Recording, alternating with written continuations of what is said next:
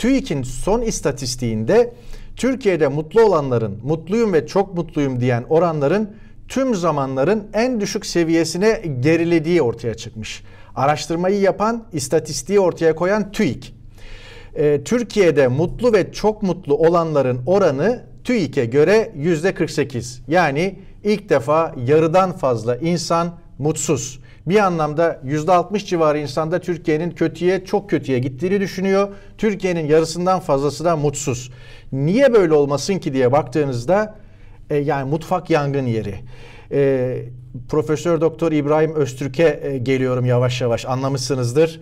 E, ekmek zammı mahkemelik e, piyasa ekonomisinin piyasa ekonomisini piyasa ekonomisi yapan koşullar e, tümüyle e, ters yüz olmuş durumda. Yani mesela Türkiye'de iflas etmek yasak. E, işçi çıkarmak yasak. Böyle şeyler var. Ee, ve artık konuşmak da yasak, şikayet etmek de yasak. Çünkü e, bugün mikrofonlara, sokak mikrofonlarına konuşanın e, sabahına başına iş geliyor. E, nasıl görüyorsunuz e, Profesör Doktor İbrahim Öztürk? Sizinle devam edelim.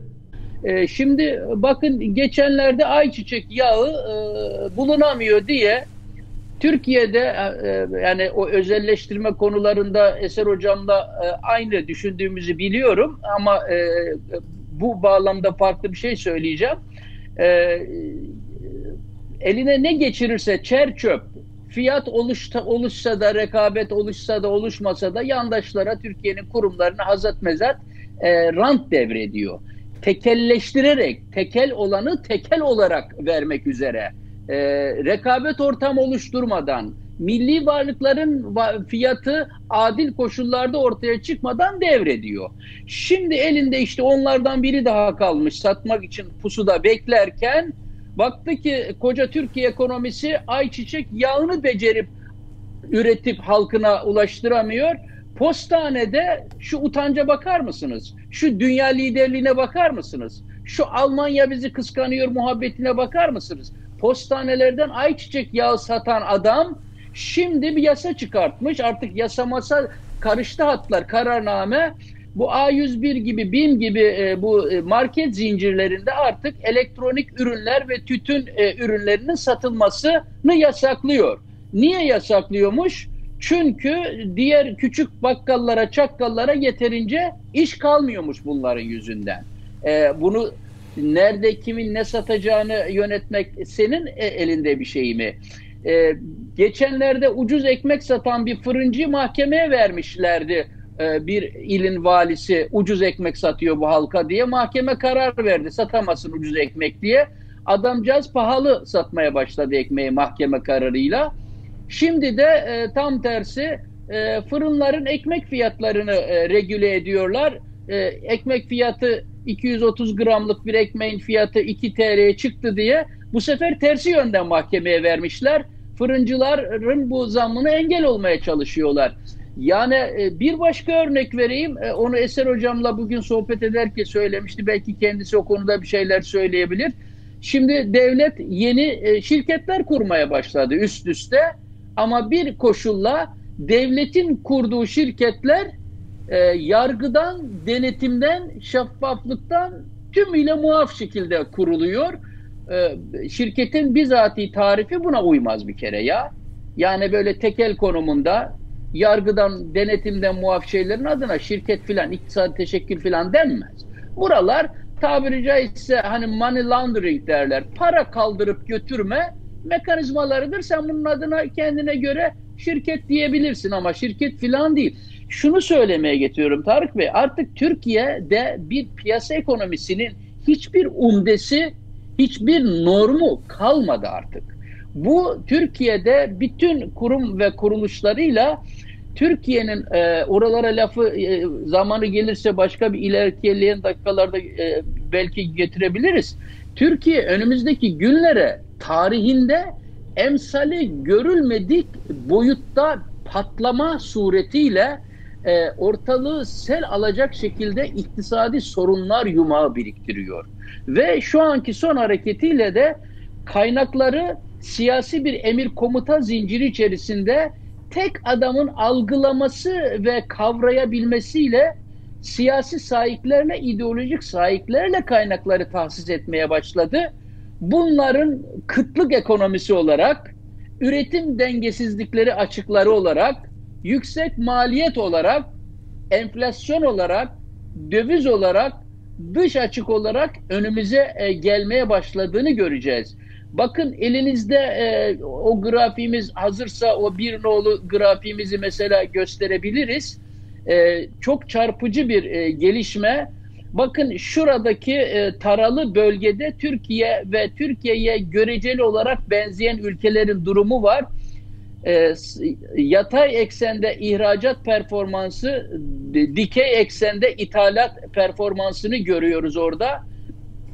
Bakınız Türkiye'nin son yıllarda ihracattaki bir artışının sağa doğru düşey eksende, yatay eksende ihracat performansında pek bir artışının olmadığını ama ithalata bağımlı hale gelme konusunda bütün ülkelerden koparak bakın yukarıdaki e, tek başına bir bölgede bulunuyor.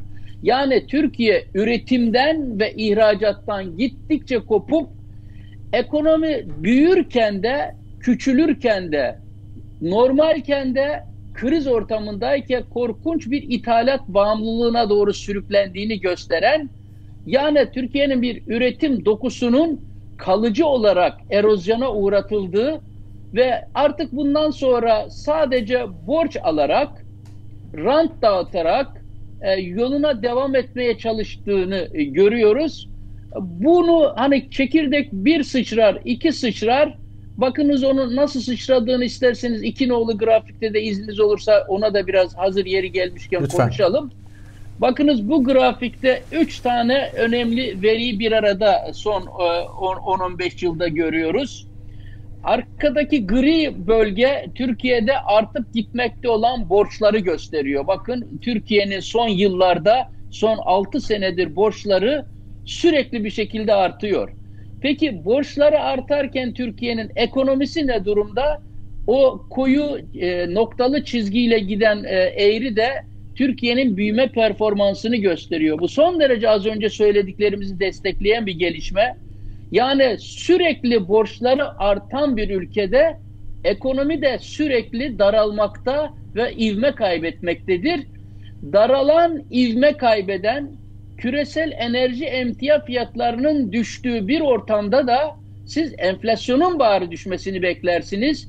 Dünyada enflasyon ortalaması şu an yüzde ikinin altında ve bakın o kırmızı çizgide de borçları artarken ekonomisi gittikçe büyüme ivmesini kaybederken e, Türkiye'nin aldığı borçların bir üretime, bir büyümeye dönüşmediğini, yırtık tıkamaya, delik tıkamaya, tüketim ekonomisini döndürmeye yönelik olduğunu ve tüketim ekonomisine kredi olarak girdiği için de bakınız bu ortamda enflasyonun sürekli artmakta olduğunu görüyoruz.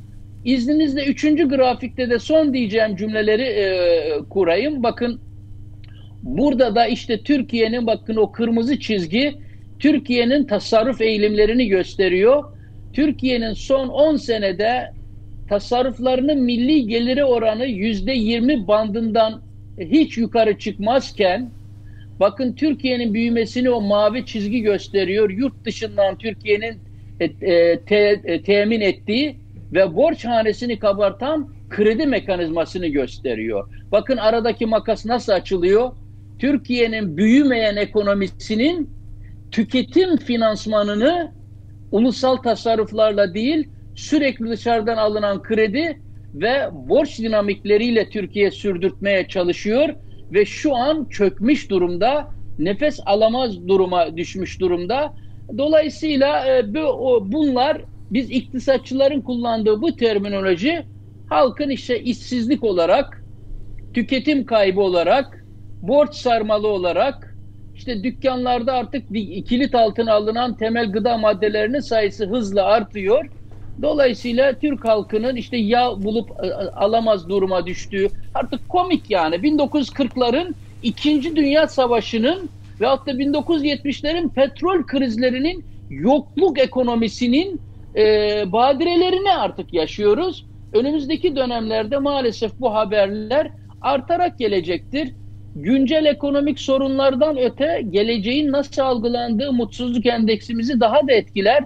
Aileler geleceğe baktığında kendi gelecekleriyle ilgili, iş ve aşla ilgili, çocuklarının istihdam imkanıyla ilgili hiçbir şey görememektedirler ve biliyorlar ki çocukları uçan kuş tutsa, gökyüzünde uçan kuşu avlasa yine diplomasızlar, yine liyakatsizler, yine iltiha, intihalciler, yine hırsızlar, yine hamile kart yakınımdır diyenler AK Parti teşkilatından Türkiye'nin kurumlarının üzerine çöküp 5 yerden 6 yerden maaş almaya devam edecekler. Bu ortamda ancak aymazlar, bir avuç haramzade yandaşlar, bir avuç gafiller, bir avuç okumayan ve dünü hatırlamayanlar mutlu olabilir.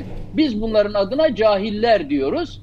Cahiller mutlu, farkında olanlar geleceğe yönelik karamsar doğal olarak şaşırtıcı bir şey yok doğrusu.